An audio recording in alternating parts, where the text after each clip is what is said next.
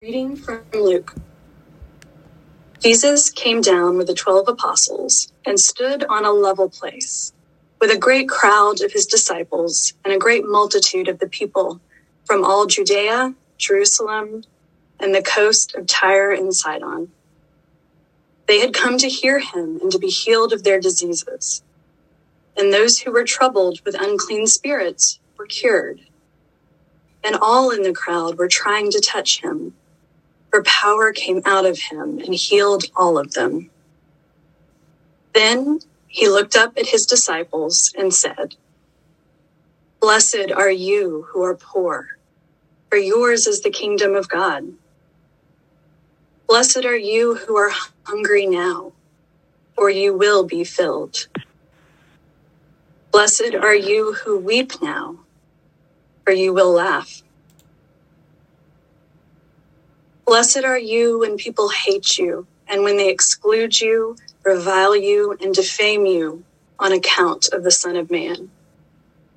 Rejoice in that day and leap for joy, for surely your reward is great in heaven. For that is what their ancestors did to the prophets.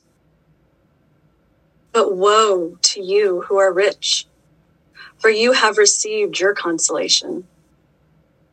Woe to you who are full now for you will be hungry. Woe to you who are laughing now, for you will mourn and weep. Woe to you when all speak well of you, for that is what their ancestors did to the false prophets.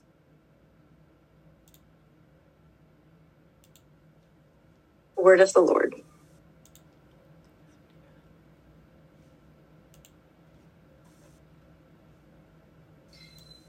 Speak to you in the name of one God, Father, Son, and Holy Spirit.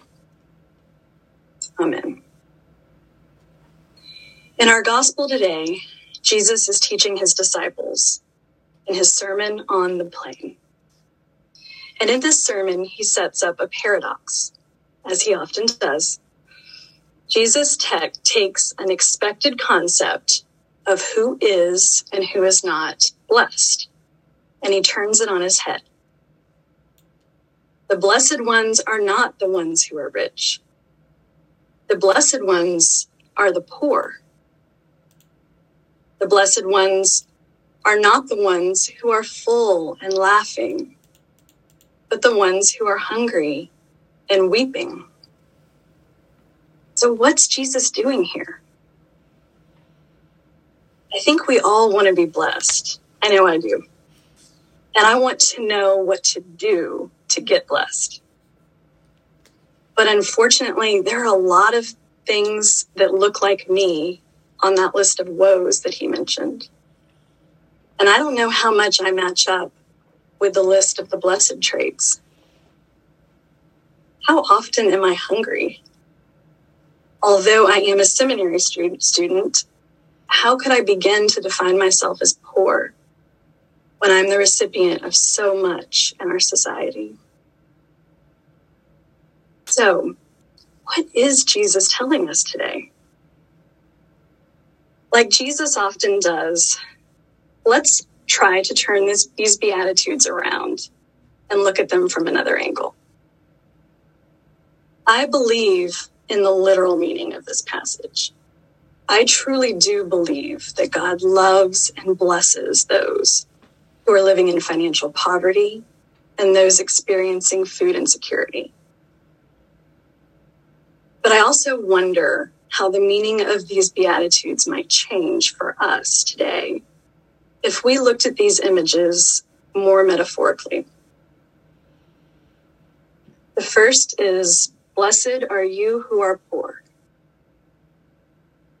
I can't think of myself as truly poor nor is this something that I can realistically work to achieve. But I can relate to it if I think of poverty as more of a general state of need and lack. There are times when all of us have been in need, in need of medical care, in pray- of prayer, of hope, or just a friend there are times when each of us have felt the powerlessness of true need. Blessed are you who are hungry now.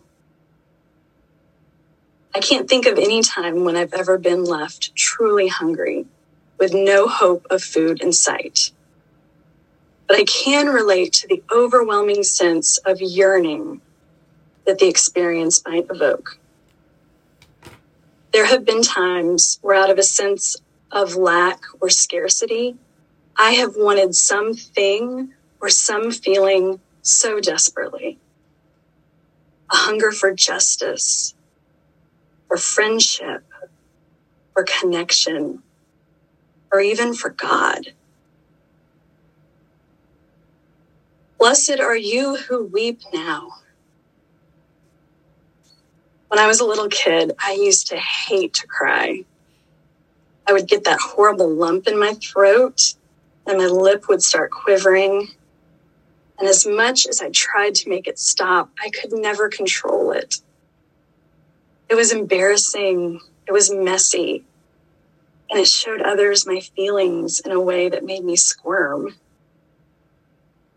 But that vulnerability that is so evident in tears has always given me a point of connection to others.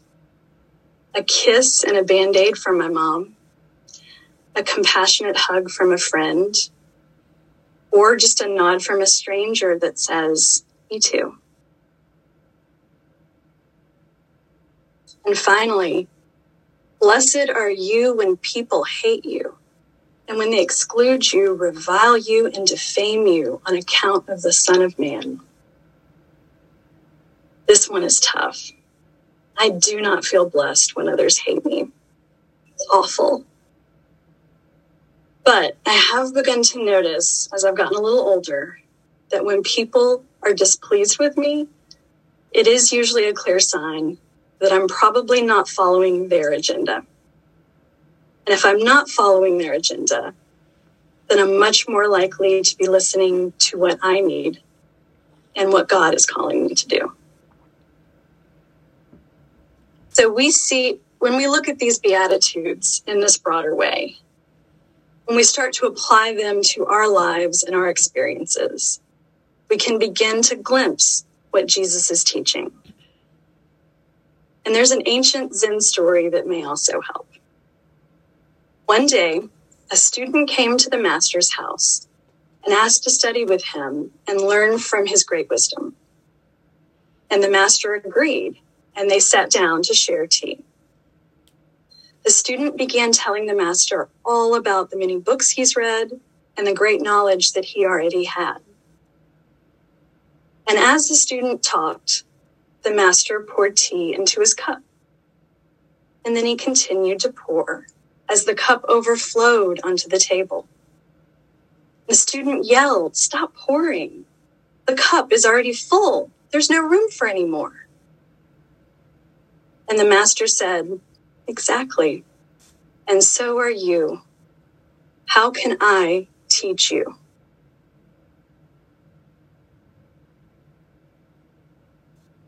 Jesus tells us over and over again in the Gospels to come to the Father with open hands and an empty cup.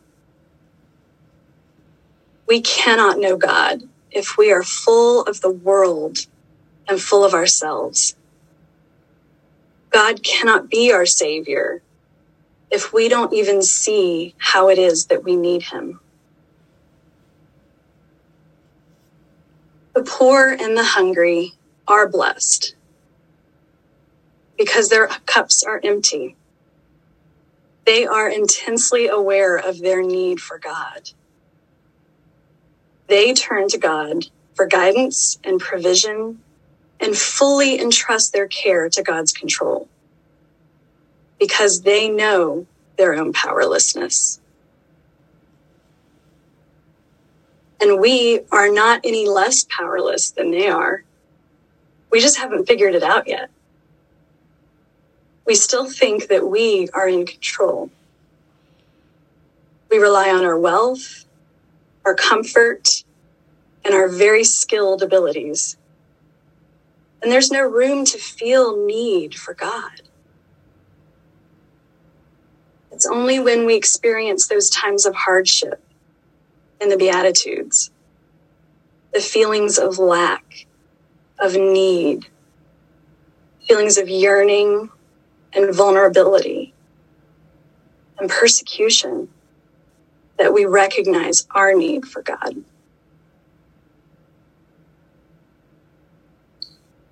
So, how can I learn from these Beatitudes?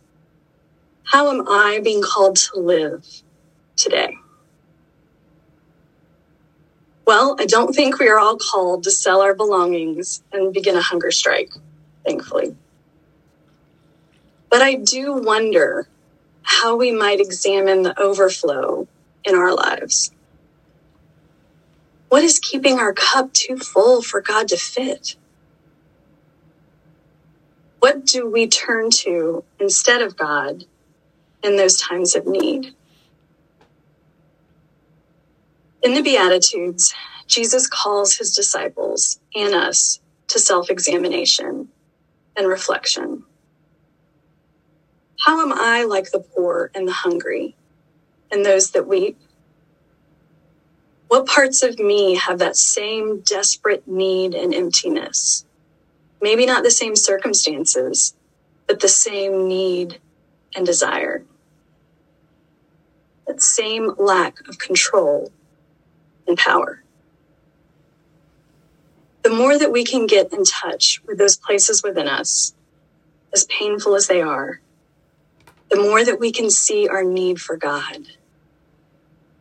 And the more open we are to receive God's grace and abundant love. And in the end, the more room there is for God to change our lives.